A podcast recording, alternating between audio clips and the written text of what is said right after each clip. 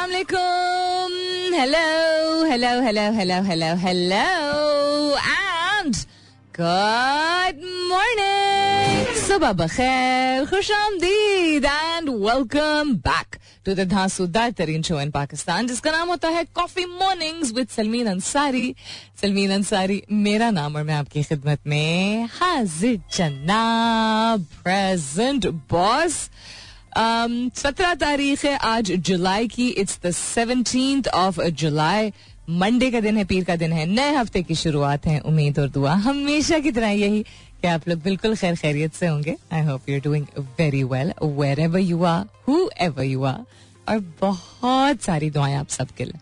अल्लाह ताला सबके लिए सानियाता फरमाए. आमीन. सुमा आमीन. बच्चे तो बच्चे होते हैं. अपने हों या किसी और के हों. ये एक बड़ी कॉमन चीज़ हो गई है कि हम ऑब्ज़र्व करने लगे हैं और कंपेयर करने लगे हैं। पहले भी कंपैरिजन होता था बट एक डिफरेंट कस्म का कि हाय, फलाने के बच्चे कितने बदतमीज हैं। ये मैंने बड़ा कॉमनली सुना है। और उन लोगों से भी सुना है, जो कि बदतमीज इन सेंस बदतमीजी का कोई मुजाहरा कर रहा है और आपको हैरत हो रही है।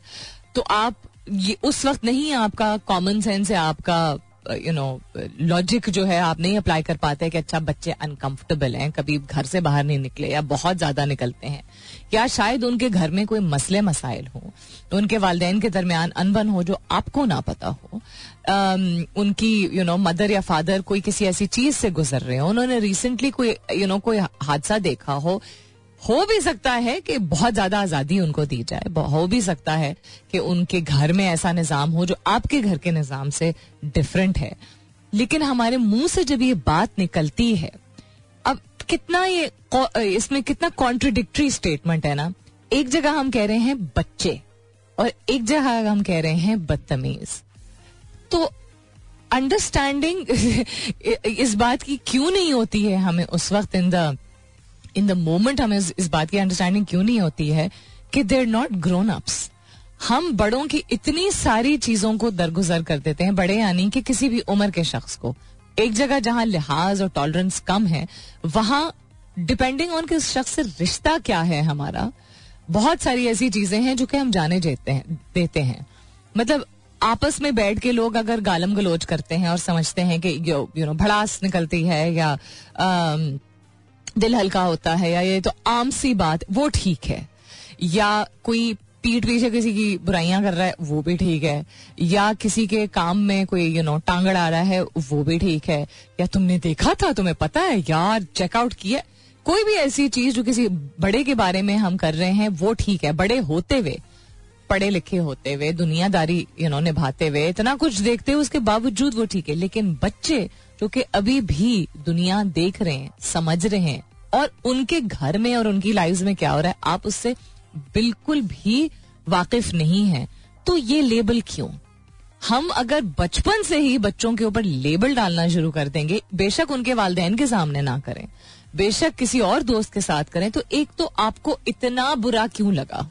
अगर आपके घर में या आपके यू you नो know, आपके कंफर्ट जोन में या आपके स्पेस में कोई आपको डिस्टर्ब uh, कर रहा है तो तरीका है, क्योंकि आप अगर बड़े हैं तो आप बता सकते हैं। आपने बताना भी नहीं है कि यार उसके पेरेंट्स बुरा मान जाएँगे, लेकिन वो पीछे जाके पीठ पीछे बुराई भी करनी है। मतलब गिबत, ये भी तो गिबत ही होती है। तो अगर आपको लगता है कि आपके बच्चों की परवरिश आपने बहुत अच्छे तरीके से की है, जो ज़्यादातर वालदेन को लगता ही है कि यू नो वो जब कंपैरिजन में आते हैं, वैसे कभी कभी वो उनको लग रहा होता है they're feeling as parents but otherwise like शुक्र है मैंने तो अपने बच्चों को ये नहीं करा है. तो प्लीज़ दो मिनट के लिए रुक जाया करें, क्योंकि आपको नहीं पता होता कि किसी की ज़िंदगी में क्या चल रहा है। क्या ये बदतमीजी तो किसी का कोई जवाब नहीं होता। तो क्या इसका कोई जवाब है कि बच्चे किसी और के घर में जाके यू नो उधम चौकड़ी जो है वो मचाए? नहीं, लेकिन आप इस बात को याद दिलाइए लफ्ज क्या है? Child and a child is still learning and growing if you as as an adult अगर आपको इतनी तमीज नहीं है कि आप बात करते हुए दूसरे की बात पूरी सुने, जुमले के अख्ताम तक उसको यू नो पहुँचने दें, उसके बाद आगे बात करें। नहीं लेकिन मेरी बात सुनो एक मिनट। हम इस तरह बात करने लगते हैं। कोई जरा सा सामने आ जाए गाड़ी के हमारे तो हम हॉर्न बजाने लगते हैं। कोई हमारे तरीके से अगर मज़हब को ना अपनाए, जबकि मज़हब बड़ी जाती चीज़ होती है तो हम भड़क पड़ते हैं। हम फ़ौरन उसको दोजा खराम हलाल की कैटेगरी में डाल देते हैं। लेकिन बच्चे जिन्होंने अभी दुनिया देखनी है, निभानी है, बढ़ना है, उनका थोड़ा सा यू नो हुज्जड़पन जो है, वो हमें हजम नहीं होता है। So I am not saying कि it is okay for children to misbehave क्योंकि सीख इस उम्र से ही मिलती है और रवैये इसी वक्त फॉर्म होना शुरू होते हैं। लेकिन इतना हाश होना मेरे हिसाब से मुनासिब नहीं है। What's happening around the world भाई Wimbledon is the only thing that's on my mind what a match what a beautiful match what a match of absolute wit strength grit and stamina क्या मज़ा आया है match ये देख के। बड़े अरसे बाद मुझे एटलीस्ट विम्बल्डन uh, का फाइनल इतना इंजॉयबल लगा। If I am not mistaken 2019 में भी जोकोविच और इस uh, क्या नाम है फेडर का जो मैच था वो भी कुछ ऐसा ही था। I have only vague memories of it but Carlos Alcaraz 20 साल का लड़का, जो कि अपनी विनिंग स्पीच में बोल रहा है you were winning already when I was born the cutest speeches from both of them the sweetest most humblest most heartfelt speeches true sportsman spirit के पहले चार मिनट जो है वो जोकोविच जैसा unbeatable champion because he was unbeatable in उसकी जो स्ट्रीक चल रही थी and maximum number of grand slams won in men's single if I not mistaken अभी तक, आज तक, उसके रहे हैं इन अ स्ट्रेच की हम बात कर रहे हैं and in the records of के टू सेट्स उसने क्या है कि टू सेट्स अगर उसने जीते हैं इन अ रो तो वो ज़रूर वो मैच जीता है। Is got incredible record we we all can have different opinions about his attitude and you know his growth or not growth and his you know uh, approach towards vaccines etc लेकिन उसने जितनी तारीफ़ की जितना support किया it was incredible उसके बाद जोकोविच का इतने काम तरीके से if you saw the speech उस वक्त तक अपने आँसू को कंट्रोल करके रखना और मुस्कुरा के बात करना जब तक वो अपने उस अपनी बेगम और बेटे को उसने नहीं देखा था। अब वो बेगम है गर्लफ्रेंड है people are confuse about that but anyhow उस वक्त he became a little emotional but both of them was so so you know amazing and एल्क्रास का ये कहना कि I wanted to give it my best, but even if I had not won today, I was playing against one of the legends of tennis. The reason why I'm bringing this up is not just my passion for Wimbledon, but this is class. पर हम यहाँ पे समझते हैं कि हमें एक promotion मिल जाती है, गाड़ी मिल जाती है, दस हज़ार फॉलोअर्स मिल जाते हैं तो हम ऐसे बात करते हैं we have such a chip on our shoulder किसी प्राइवेट टॉप यूनिवर्सिटी से यू नो हम डिग्री हासिल कर लेते हैं अपने मुल्क में तो we think we are superior ये दुनिया के चैंपियंस हैं, जो, जिनको मिलियंस ऑफ़ लोग रोज देखते हैं, उनमें इतनी ह्यूमिलिटी है तो आप किस खेत की मूली है? आप इसलिए मैं कह रही हूँ बिकॉज़ मेरी पूरी कोशिश होती है कि मुझमें से कभी भी ये बात ना छल के शायद मैं फेल होती हूँ, शायद कामयाब होती हूँ। कोशिश तो ये होती है कि I am good at something I should know it but I should never show that I you know my parents have always been like this तो I also been raised like this these legends the way they talk is incredible बिल्कुल जिस तरह जब M S Dhoni बात करता था being so brilliant उसमें से जरा सी भी वो एक एयर जो है, जो कहते हैं, वो नहीं झलकती थी। सो प्लीज़ दुनिया एक तो आपके इर्द रिवॉल्व नहीं करती है और दूसरा स्पोर्ट्स इसीलिए उसको खेलना भी चाहिए, उसको देखना भी चाहिए, क्योंकि इंसान को स्ट्रेंथ ग्रेट इमोशंस और ह्यूमिलिटी सब कुछ जो है वो दिखता है। What's happening around the world other than Wimbledon और भी बहुत सारी चीज़ें उन पर नज़र डालेंगे इस कमर्शियल ब्रेक के बाद। सवाल मेरा आज का पोस्ट हो चुका है। Go and have a look at it it's on my Twitter handle that's with N S U L M double E N फ़िलहाल के लिए good morning Pakistan all right then what's happening around the world चीज़ों पे नज़र डालते हैं। एक चीज़ मैंने खोली थी और वो बंद हो गई। अच्छा कोई बात नहीं, दोबारा खोल लेते हैं उसको। सो इंटरनेशनल न्यूज़ में अगर देखा जाए तो Twitter is back in the news but not for the right reason Twitter's new glitch is not letting users read tweets ये कल हुआ था आई बिलीव ये कल की खबर है। I didn't really experience anything maybe in certain parts of the world so load करने में आपको लोगों को इशू हो रहा था ट्वीट्स पढ़ने में इशू हो रहा था um, जो मोबाइल पे यूज़ कर रहे हैं जो आई थिंक ज़्यादातर लोग मोबाइल पे यूज़ करते हैं they not able to load the tweets whereas those who are using desktop can see a message which says this is the best place to see what's happening in your world find some people and topics to follow now and Achha, they're probably fixing something. Um, so this is one of the things that caught my eye this morning. Pakistan, Iran vow to eradicate terror through intel sharing. Interesting. Elections likely in November after PM hints at early exit. पहले अक्टूबर की बात हो रही थी लेकिन अब नवंबर की hint की जा रही है खैर, तारीख स्पेसिफिकली अभी तय नहीं पाई कब होगा। On this day in history तारीख के हवाले से अगर बात की जाए तो सत्रह जुलाई को क्या क्या हुआ था, उस पर भी नज़र डालेंगे, लेकिन थोड़ी देर में अदर देन दैट विम्बल्डन का तो मैंने शेयर किया इससे रिलेटेड कुछ एक, एक दो और लर्निंग्स भी मैं शेयर करूँगी। लेकिन सवाल जो मैं आपसे पूछ रही हूँ वो ये अगेन हम जो बातें करते हैं हम जो अल्फाज इनका इस्तेमाल करते हैं वर्ड प्ले जिसको कहा जाता है वो हम हमारी पर्सनैलिटी हमारे दिल और दिमाग में एक्चुअली क्या चल रहा है उसका उसकी नुमाइंदगी उसका मुजाहरा उसकी रिप्रेजेंटेशन करती है वो अल्फाज करते हैं in more ways than we realize realize ourselves हमें खुद भी उतना नहीं अंदाज़ा हो रहा होता कि उन अल्फाज सर्टन अल्फाज जो हम इस्तेमाल कर रहे हैं सर्टन अल्फाज जो नहीं इस्तेमाल कर रहे हैं उनकी वजह से हमारी पर्सनालिटी किस तरह डेवलप हो रही है या किस तरह अंडर डेवलप हो रही है या गलत डेवलप हो रही है एक्सेट्रा सो so, ये तो सबके साथ होता है। ये जुमला जब मैं सुनती हूँ मैं कहती हूँ अच्छा सबके साथ होता है तो उसका मतलब तकलीफ़ दे नहीं है। सबके साथ होता है तो उसका मतलब है चुप करके बैठे इंसान। सबके साथ होता है तो उसका मतलब है कि ये बर्दाश्त करना चाहिए। आई फील कि ये बड़ा डिसमिसिव किस्म का जुमला है। One of the most dismissive dismissive यानी कि आप रद्द कर रहे हैं किसी की तकलीफ़ और पेन को। अगर सबके साथ भी होता है तो वो तकलीफ़ दे चीज़ है। अगर सबके साथ भी होता है तो वो मुश्किल है। अगर सबके साथ भी होता है तो उसको बर्दाश्त करने की ज़रूरत नहीं है उसको हल करने की उससे गुजरने की। लेकिन यू you नो know, एक एम्पति के माइंड सेट के साथ अगर आप बात नहीं कर सकते तो ये तो आई थिंक बिल्कुल ही नहीं करना चाहिए। तो when somebody is going through a tough time ये तो सबके साथ होता है, जैसे कौन से जुमले हैं जो आप समझते हैं कि लोगों को कहना छोड़ देना चाहिए। वो उर्दू में हो सकता है, अंग्रेज़ी में हो सकता है। हैश टैग कीजिएगा अपने जवाब को कॉफ़ी मॉर्निंग्स विद सलमीन के साथ। You can continue tweeting on my Twitter handle that's with N S U L M double E N one of the most dismissive sentences when somebody is going through a tough time is ये तो सबके साथ होता है this is what I think what do you think what is a sentence that you think people should stop saying when someone is sharing their pain. As I said, hashtag कीजिएगा अपने जवाब को कॉफ़ी मॉर्निंग्स विथ सलमीन के साथ। इसका purpose होता है hashtag का कि ज़्यादा लोगों तक गुफ्तगु पहुँच सकती है तो ज़्यादा लोग शामिल हो सकते हैं उसमें।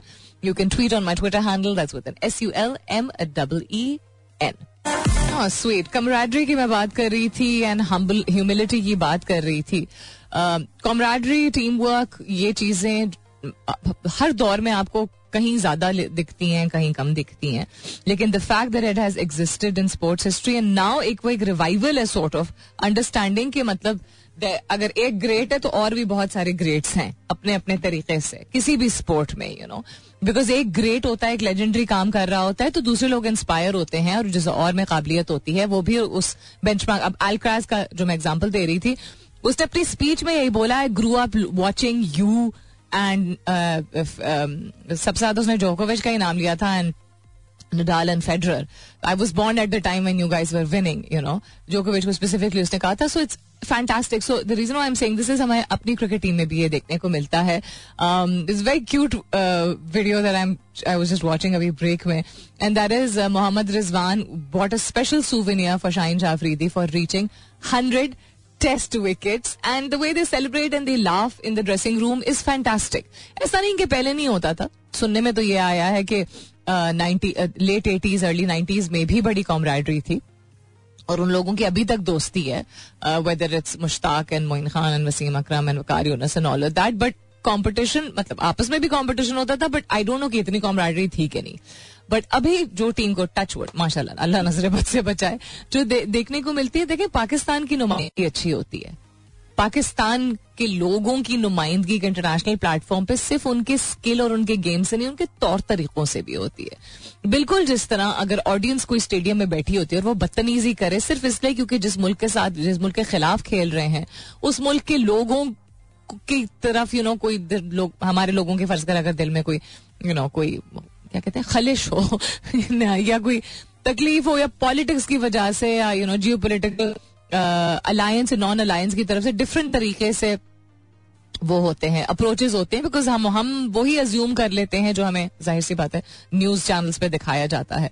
सो so, वेदर वो इंडिया हो वेदर वो अफ़गानिस्तान भी हो आ, हमने डिफरेंट रवैये देखे हैं। हमने इंडिया में ये जिस जब पाकिस्तान जाके खेलता था तो हम विटनेस कर चुके हैं इस चीज़ को अब कितनी बदतमीजी जो है वो या कितना एटीट्यूड जो है वो तो खैर अपने प्लेयर्स को नहीं अक्सर उनके ऑडियंसेस बख्शती थी खासतौर पर अगर पाकिस्तान के खिलाफ कोई हारते थे एक्सेट्रा सो so, इन चीज़ों से ये चीज़ें अगर चेंज हुई हैं अगर होपफुली ऑडियंसेस भी आई थिंक बेहतर हो गई हैं तो लोग चेंज हुए हैं तो this is a good sign because again बदतमीजी कर लेना या यू you नो know, बहुत ज़्यादा गुस्सा कर लेना या लिहाज किसी भी चीज़ का नहीं करना वो कंज्यूम इतना ज़्यादा सोसाइटीज को कर रहा है और पाकिस्तान में भी हमें देखने को मिल रहा है कि जब इस तरह की चीज़ें देखने को मिलती हैं तो एटलीस्ट मेरा मूड तो अच्छा होता है। हम बात कर रहे हैं आज बहुत सारी, हम बातें कर रहे हैं बहुत सारी। आई एम टॉकिंग अबाउट कौन सा ऐसा जुमला है जो लोग बड़े यूँ करके रवानी में बोल देते हैं, लेकिन उनको नहीं बोलना चाहिए, क्योंकि उससे आप किसी की तकलीफ़ को निगेट कर रहे होते हैं डिसमिस कर रहे होते हैं। कह रहे होते बेसिकली आप ये कहना चाह रहे होते हैं, क्या बड़ी बात है? ये तो सबके साथ होता है, मुझे लगता है बड़ा डिसमिसिव जुमला है। आपको कौन सा जुमला किसी के भी हवाले से, किसी के तौर तरीके you know life and death के हवाले से, खाने पीने रहन सहन एनीथिंग एट ऑल के हवाले से, कौन सा ऐसा जुमला जो लोग बोलते हैं जिनको नहीं बोलना चाहिए? और आमतौर पे बोला जाता है हैश टैग कीजिएगा अपने जवाब को कॉफ़ी मॉर्निंग्स विद सलमीन के साथ। You can continue tweeting on my Twitter handle that's with N S U L M double E N coming up is the top of the hour यानी दस बजने वाले, मुलाकात होती है दस बजे के बाद। सुनते रहिए coffee mornings with Salmeen Ansari welcome back दूसरे घंटे की शुरुआत सेकेंड आवर किकिंग ऑफ़ आप सुन रहे हैं coffee mornings with Salmeen Ansari मैं हूँ Salmeen Ansari and this is मेरा एफ़ एम एक सौ सात अशारिया चार क्या इंटरेस्टिंग प्रायोरिटीज और शौक है पाकिस्तानियों के है ना बिरयानी विद आलू ट्रेंड कर रहा है on Twitter. What is wrong with people? Abrar is trending and Katrina Kaif is trending. Um, उसके अलावा अहद रजा इज़ ट्रेंडिंग नवाक जोकोविच इज़ ट्रेंडिंग पॉलिटिक्स से रिलेटेड जो नाम ट्रेंड कर रहे हैं वो मैं नहीं लूँगी। नोवे ट्रेंड कर रहा है यूएस ओपन ट्रेंड कर रहा है संडे वाइब्स ट्रेंड कर रहा है and the Dark Knight is trending Federer is trending why and Nadal is also trending it's so interesting अच्छा आई थिंक कंपेरिजन शायद इसलिए है बिकॉज़ नडाल के बाद जो है वो uh, एक तो I think Nadal was also Spanish ना? स्पेनियर था। तो चार लोग हैं, पाँच लोग तो चार लोग हैं। हाँ चार लोग हैं जिन्होंने विम्बल्डन 2002 के बाद किसी को जीतने नहीं दिया। ठीक है? 2002 से 2022 तक। 20 साल, चार बंदे जिन्होंने जो है वो जीता है विम्बल्डन या रॉजर फेडर जीता था, या नडाल जीता था, या जोकोविच जीता था, या एंडी मरे जीता था। उसके बाद अगर आगे जीता तो जीता भी एक बीस साल के इनक्रेडिबली फोकस्ड लड़के ने जो कि खुद कह रहा है this is happen too fast with me that is Carlos Alcaraz so शायद इस वजह से ट्रेंड कर रहा है but yeah I think it's also because of the country being the same other than that what's happening around the world कुछ और मजीद मतलब कुछ और मजीद कुछ और चीज़ों पर नज़र अगर डालें तो माहरीन का एलनीनो के बायस आलमी दर्जा हरारत रिकॉर्ड सतह पर पहुँचने का इंतबा ओके आज़ाद कश्मीर के खूबसूरत सियाहती मकाम के जंगलात में पुरस्कार बीमारी फैल गई। है? अल्लाह खैर करे। दोबारा दांत उगाने वाली दुनिया की पहली दवा, है? जल्द इंसानों पर आजमाई जाएगी। वाट दोबारा दांत उगाने? अब उसके side effects that's the thing ना नेचुरल चीज़ों के साथ टैंपर करना तो ठीक है, हमने सीख लिया है। जीन्स से लेके हर चीज़ की रेप्लीकेशन हम समझते हैं कि मतलब इट्स ओके लेकिन उसके साइड इफेक्ट्स क्या होंगे? असरात क्या होंगे उसकी वजह से? किन चीज़ों को बर्दाश्त करना पड़ेगा हमें? बट दिस हेडलाइन इज़ बड़ी शॉकिंग थ्रेड ऐप का लोगों का लोगो किस ज़ुबान के लफ्ज से मुतासर है और इसका मतलब क्या है? इंटरेस्टिंग थ्रेड्स का जो लोगो है जो एक सिंबल होता है जिसको हम कहते हैं ना जिससे आप रिकग्नाइज करते हैं दूर से। यानी कि एक पीले रंग का अगर आप लेटर अंग्रेज़ी का एम देखते हैं तो आप इमीडिएटली रिकग्नाइज कर सक कर, कर जाते हैं ना कि कौन सी फास्ट फ़ूड चेन है। उसी तरह कोई भी क्लोथ ब्रांड होता है उसका जितना टिक है आपको पता है कि इट इज़ नाइकी सो इसका भी ऐप जो है, वो इसका जो लोगो है, वो मुझे तो लग रहा था आई थिंक काफ़ी सारे और लोगों को भी लग रहा होगा कि वो इट इज़ जस्ट अ धागा थ्रेड्स का जो कॉन्सेप्ट है, गोल करके। एंड एट का साइन सॉर्ट ऑफ़ जो है, वो उसको रेप्लीकेट करता है, लेकिन अपेरेंटली किसी ज़ुबान से मुतासर होके है। गूगल चैट चैटबॉट मेडिकल इम्तहान में पास हो गया। What? क्या मसनू जहानत डॉक्टर का मुतबादल बन जाएगी? किस तरह की खबरें सुनने को और देखने को हमें मिल रही हैं? उसके अलावा फॉर्मूला दूध सिर्फ़ डॉक्टर के नुस्खे पर फरोख्त होगा, सिंध असेंबली में बिल मंजूर। डॉक्टर के नुस्खे पर? मतलब ये किसी मर्द ने क्या बिल पास किया है? या किसी ऐसी खातून ने बिल पास किया है जो इस बात को, का उसकी समझ उनको नहीं है कि मदर्स मिल्क जिसको इनकरेज किया जाता है, वो हर औरत की बॉडी का स्ट्रक्चर डिफरेंट होता है। एंड मैं इसके बारे में ऑनर किस तरह बात करूँ कि समझ भी आए और लोग जो है वो ज़्यादा सेंसिटिव भी ना हो जाए। मदर्स मिल्क जो है, माँ का दूध जिसको कहते हैं, वो जहाँ नशो नमा के लिए बच्चे के न्यू बॉर्न चाइल्ड के लिए बहुत ज़रूरी होता है। वहाँ डिपेंडिंग ऑन के आपकी बॉडी के ऊपर कितना प्रेशर पड़ा है जब आप बच्चे की पैदाइश होती है, या और तो खुदा न खास्ता कोई आपको चीज़ों से नहीं गुजर मतलब एक तो वैसे ही इतना जान निकालने वाला ये प्रोसेस होता है giving birth to a child और कोई बीमारी तो नहीं डेवलप हो गई है, और कोई कंडीशन तो नहीं डेवलप हो गई है, आपका बच्चा लैक्टोज इंटॉलरेंट तो नहीं है, इतनी सारी चीज़ें, ये किस बेसिस पे इन्होंने किया है? मैं नहीं कह रही हूँ फॉर्मुला दूध अच्छा होता है I am not saying that but this should not be इसका रीजन ये नहीं होना चाहिए कि जी मदर्स मिल्क को इनकरेज करने के लिए। It is very very different bodies are very different हर औरत का जिसम डिफरेंट होता है। डिफरेंट तरीके से different performance you know performance ही मैं कहूँगी होती है। This is I don't understand this मैं इसको खैर थोड़ा और तफसीली तौर पर पढ़ती हूँ। कि क्यों हो रहा है क्या हो रहा है आ, और अगर इस मुझे जो समझ आ रही है वो इसी वजह से उन्होंने माँ के दूध का जो एक वो क्या कहते हैं प्रमोशन एक चल रही है कि उसको तरजीह देनी चाहिए। साइंस में बहुत सारी भी और चीज़ें होती हैं जो आपको समझने की ज़रूरत होती है। एनीहू ये इतना क्यूट है यार। किसी ने वो बनाया है एनिमे तो नहीं इसको क्या बोलेंगे? कैरिकेचर टाइप बनाया है जिसमें चार जो ये जो लेजेंड रहे हैं जिन्होंने वो क्या कहते हैं क्या कहते हैं, क्या कहते कह रही हूँ। विम्बलडन कंसिस्टेंटली कंसिस्टेंटली दो हज़ार दो से दो हज़ार बाईस तक जीता है।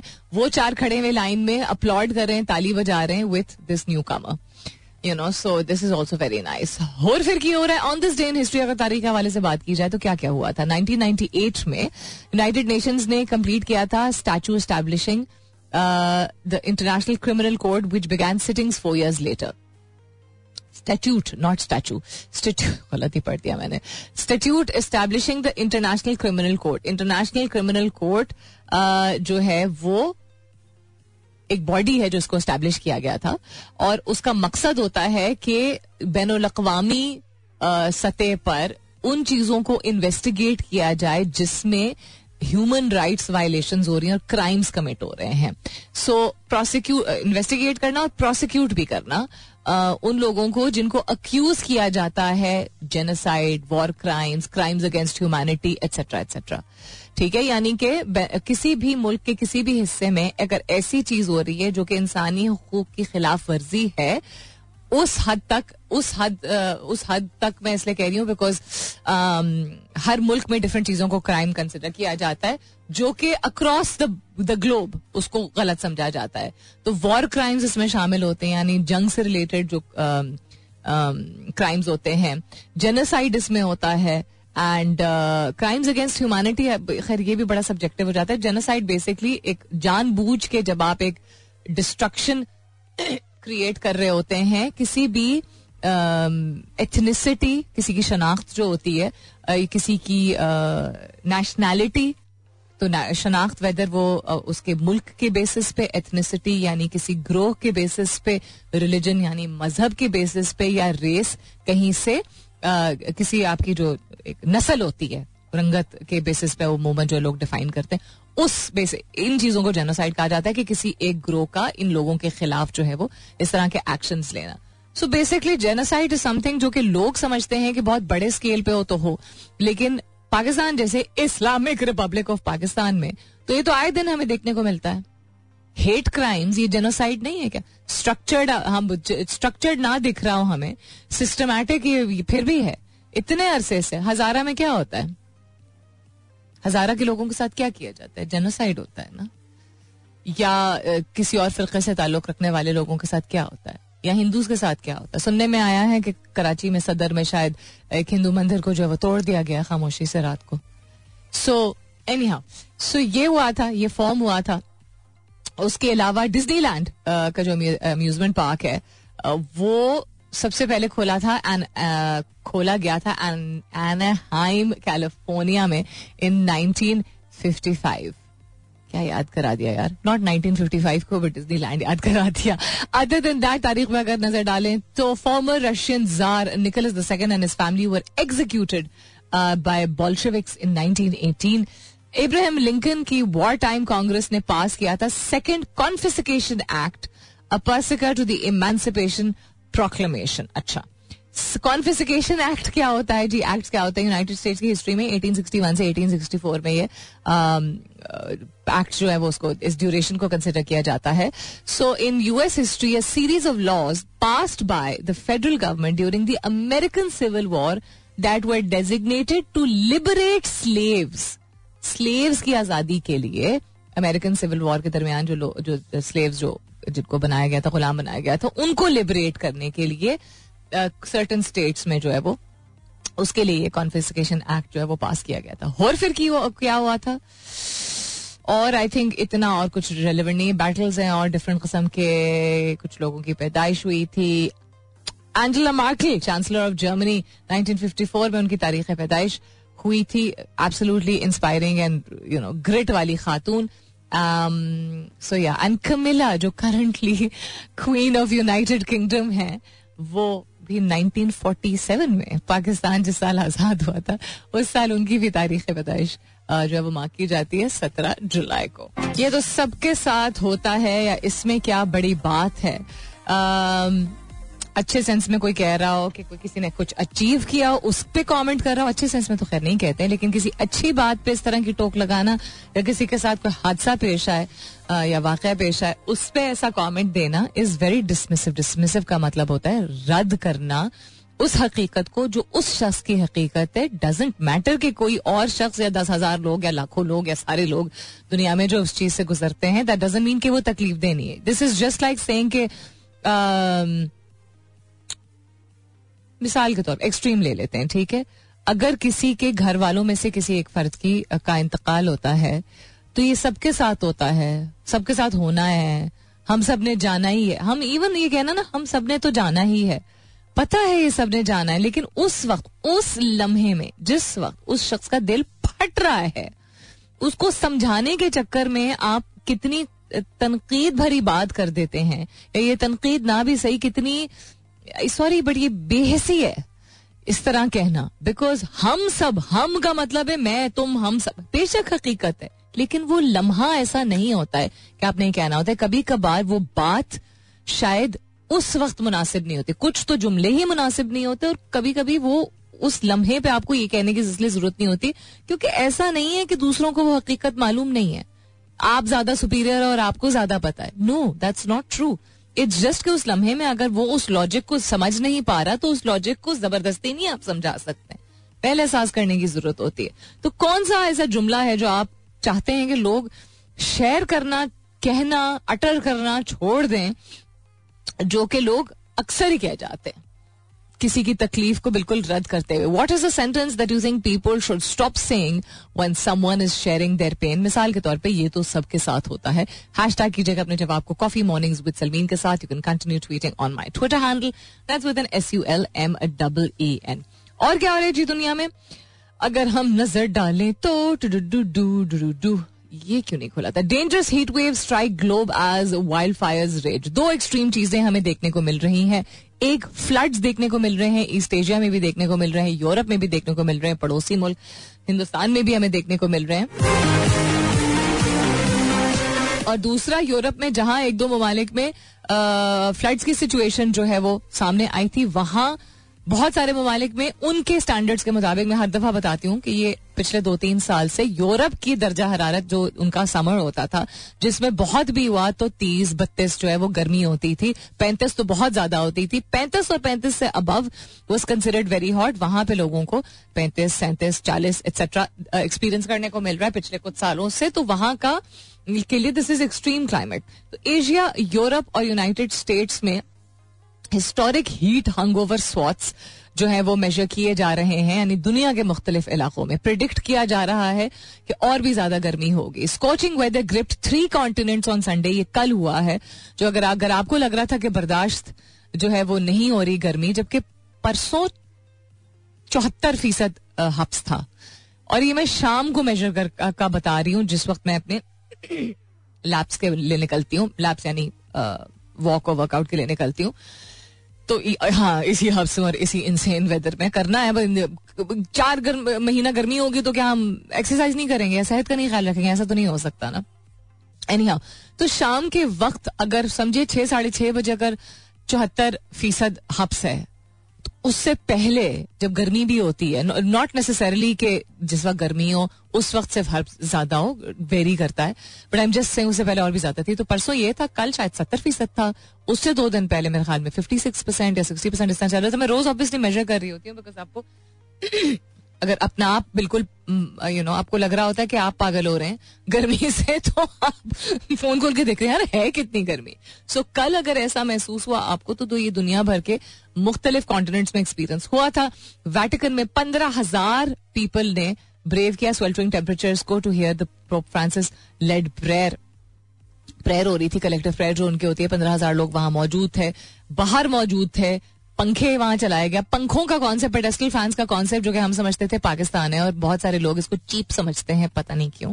मैं कहती हूँ, इससे ज़्यादा मतलब कोई बड़ी नेमत नहीं है ऐसे मुल्क में जहाँ लोगों के लिए नहीं मुमकिन होता है कि वो इवन हाथ का पंखा पंखा तो पंखा होता है। जहाँ नहीं लोग अफोर्ड कर सकते, वैसे भी एसी आपके जिसम के लिए नुकसानदेह होता है, बहुत नुकसानदेह होता है इस पर डिटेली डिटेली, डिटेल तौर पे हम तफसीली तौर पे किसी और दिन गुफ्तु करेंगे तो लोगों ने फैंस का इस्तेमाल किया पैरासोल्स का इस्तेमाल किया हैंड फैंस इनकी बात कर रहे हैं, यानी कि जो झलने वाले हाथ के पंखे होते हैं, बाहर के बहुत सारे ममालिक में इसको बाकायदा एक एक्सेसरी कंसिडर की जाती है। एनी हाउ पैरासोल्स होते हैं जो छतरियाँ नुमा होते हैं लेकिन देर लिटिल फैंसिया उसके अलावा और क्या हुआ जी जापान का हाईएस्ट टेम्परेचर रिकॉर्ड किया गया।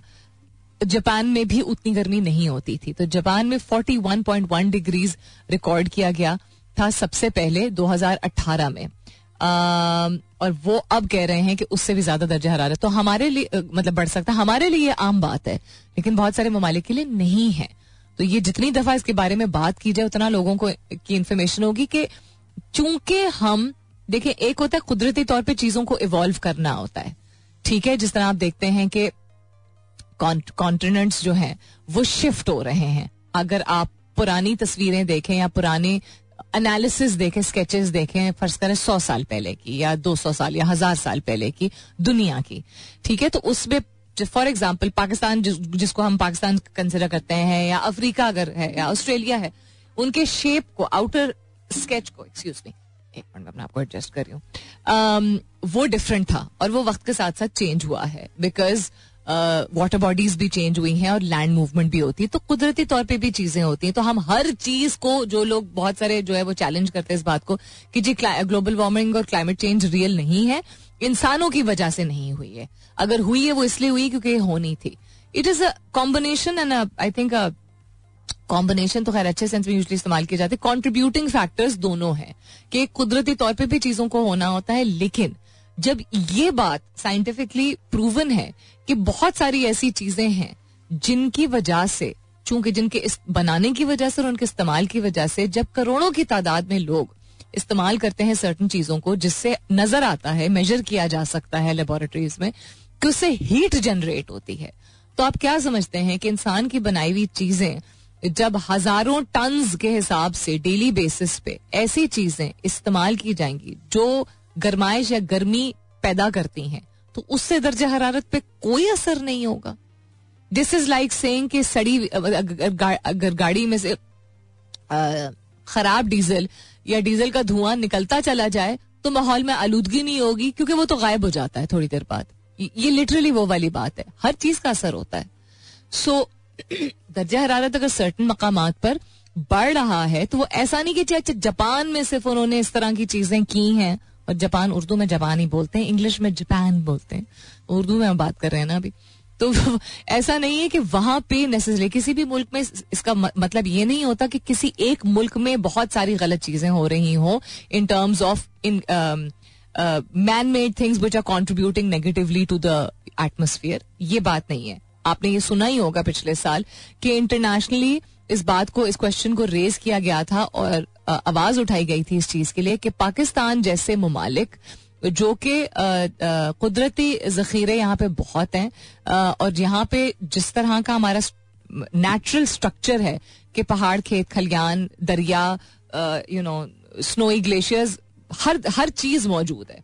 वहाँ पे दुनिया का जो एक कार्बन फुटप्रिंट है, और ममालिक, और इंडस्ट्रीज़ की वजह से, उसकी जो एटमोस्फियर में, माहौल में जो चीज़ें एग्जूड होती हैं, उसका असर, ऐसा तो नहीं है ना कि जिस खत्ते में या जिस इलाके में हो रहा है, उसका असर दुनिया में कैरी फॉरवर्ड नहीं होगा। आई होप दिस दिस मैं बिल्कुल बिल्कुल ही लेमैन लैंग्वेज में हमेशा की तरह समझा रही हूँ, लेकिन समझाना इसलिए ज़रूरी है बिकॉज़ हमारी audience a lot of people who are very educated apparently also do not understand climate change के कैसे ये होता है और किन किन चीज़ों की वजह से होता है। That is why propagated as much as possible Allah Taala सबको अपने हिफ्जुमान में रखे। We're up for commercial break वापस आती हूँ इसके बाद। Stay tuned all right then what's happening around the world आज का सवाल आपके जवाब सना सलीम कहते हैं you are not the first one suffering it sound very casual बिल्कुल इट डज सफरिंग का लफ्ज का मतलब ही तकलीफ़। तकलीफ़ का मतलब है कि उस शख्स की तकलीफ़ को आप या समझ सकते हैं या नहीं समझ सकते you are not the only one very very harsh मुसर मुस्कान कहती हैं फिर क्या हुआ? अक्सर गलत आ, बोलते हैं कि अगर ऐसा तुम्हारे साथ हुआ तो फिर क्या हुआ? क्योंकि उनके पल्ले नहीं पड़ रहा होता ना मुसरत। उनको समझ नहीं आ रही होती इसीलिए। उनके पास और कुछ बोलने को नहीं होता है इसीलिए। इसलिए क्योंकि और अक्सर ऐसे लोगों के साथ खुद हुआ होता है ये कि उनको ये सुनने को मिला कि तो फिर क्या हुआ? और वो ही तकलीफ़ वो आगे कैरी फॉरवर्ड करते हैं विशेष साइकिल होती है। Negative zero says I find मरने वालों के साथ कोई नहीं मरता to be the most callous remark कैसे लोग होते हैं? आज ऐसी बातें करते हैं। मरने वालों के साथ कोई नहीं मरता। Wow that's really rude N says I can understand what you are going through ये लगता है कि लोगों को कहना छोड़ देना चाहिए, क्योंकि वो कहते हैं, या कहती हैं, कि no one except the one suffering and understand what he she is going through yes that is true हम जब कहते हैं ना कि मुझे समझ आ रही है कि तुम, मुझे तुम्हारी तकलीफ़ समझ आ रही है तो हम शायद उस नियत से ना कह रहे हो, लेकिन हमें नहीं समझ आ सकती। क्योंकि एग्जैक्टली exactly अगर वही चीज़ आपके खुद के साथ भी हुई होती है, या अगर आप बहुत एम्पथेटिक इंसान, एहसास से भरपूर इंसान हैं भी, तब भी आप उस शख्स के जिसम के अंदर नहीं है। और चूँकि आपकी कहानी और उसकी कहानी फ़र्क है तो एग्जैक्ट सेम चीज़ एग्जैक्ट सेम तरीके से भी अगर हो तब भी फ़र्क होती है, क्योंकि अपनी जब पाँचों उंगलियाँ एक जैसी नहीं है, हर दफ़ा की अपनी बीमारी एक तरह की नहीं है। अपने घर वालों के साथ हम सब मिल के एक चीज़ भी एक्सपीरियंस करें तो हमारा रिएक्शन रवैया, एहसास इमोशंस मुख्तलिफ़ होते हैं। तो किसी और के साथ हम कैसे कह सकते हैं I can understand what you're going through ये नीयत इसमें गलत नहीं होती है। This is what I would like to say लेकिन it comes across is a little harsh because उस वक्त वो शख्स नहीं चाहता कि वो कोई और ये कहे कि I can understand what you're going through हम कहते हैं ना आई अंडरस्टैंड योर पेन उससे बेहतर है कहना I am here for you ज़रूरी नहीं है कि अगेन आप अपने आप को स्पॉटलाइट में डालें तो आपकी नीयत अगर अच्छी है तो आई कैन अंडरस्टैंड का मतलब है कि आप अपने आप को इंपॉर्टेंस दे रहे हैं और आपको खुद एहसास नहीं हो रहा, या शायद हो भी रहा होता है कि आप अपने आप को इंपॉर्टेंस दे रहे हैं that's not really right Shoaib कहते हैं, दुनियादारी भी देखनी पड़ती है, ज़िंदगी ऐसे ही चलती है। अब इस जुमरे में या इस लपेट में या इस यू you नो know, जिस भी रवानी में जो भी आप कहना चाहें लोग बहुत कुछ कर जाते हैं जो कि उनके अपने ही वैल्यू सिस्टम के खिलाफ होती है। कभी कभी ये भी नहीं एहसास होता लोगों को। करना पड़ता है यार दुनियादारी है। अच्छे से अच्छे और बड़े सीधे से सीधे लोगों को मैंने ये बात करते हुए देखी है बिकॉज़ लोग दबाव में आ जाते हैं। अब देखें दुनियादारी में कुछ चीज़ों का, को आप अच्छी चीज़ों को भी शामिल कर सकते हैं। मिसाल के तौर पे, लोगों की परवाह करना पड़ोसियों का एहसास करना। ऐसे लोगों को जो शायद इतना दिल से करीब ना हो कभी कभार उनको भी पूछ लेना। ये वाली दुनियादारी मुझे समझ आती है। बाकी जिस हवाले से आप बात कर रहे हैं, वो मुझे भी नहीं पली पड़ती। मेरे साथ भी हुआ था, फलां के साथ भी ऐसा हुआ था। बिल्कुल समर आपका अभी अभी आया है, एक सेकंड पहले कोई। जवाब, मेरे साथ भी हुआ था।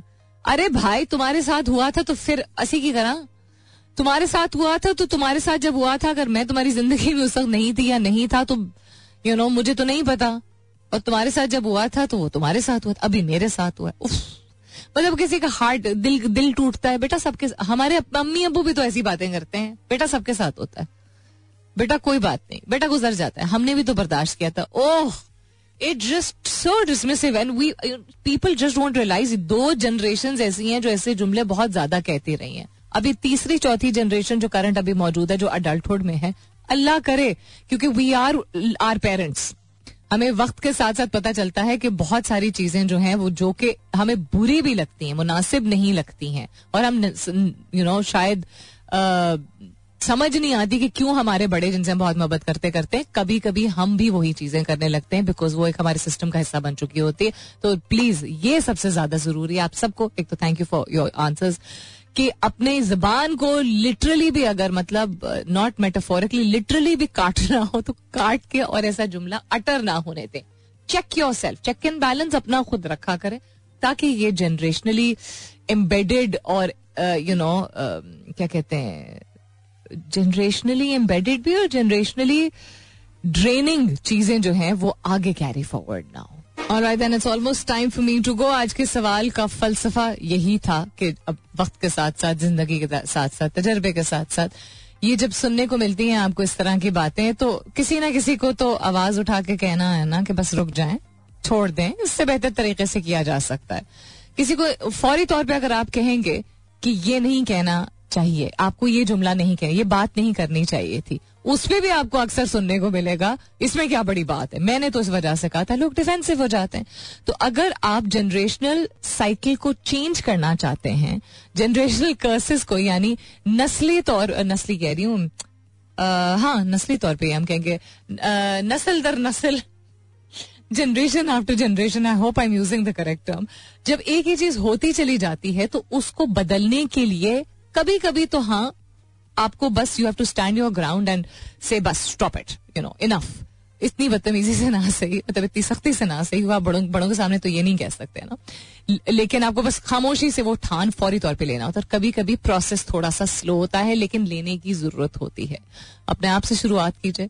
रिफ्लेक्ट कीजिए प्लीज़ कि आप तो कैरी फॉरवर्ड नहीं कर रहे, उस तरह का जनरेशनल ट्रॉमा या जनरेशनल वाइसेस जो कि आपने अपने बेहतरीन कस्म के बड़े जिन्होंने आपको बहुत अच्छा कुछ भी सिखाया है, उनको करते हुए, देखते हुए यू नो सहा है, बर्दाश्त किया है ऑब्ज़र्व किया है एटसेट्रा और उनको अभी चेंज करने की ज़रूरत नहीं है क्योंकि वो उनके लिए मुश्किल है। आपको करके दिखाने की ज़रूरत है, कहे बगैर, आपसे पूछा जाए वो सब ऑब्ज़र्व कर रहे होते हैं। वो आपके बड़े हैं, आप पैम्पर्स में भी नहीं थे तो तब से उन्होंने यू नो दुनिया संभाली हुई है।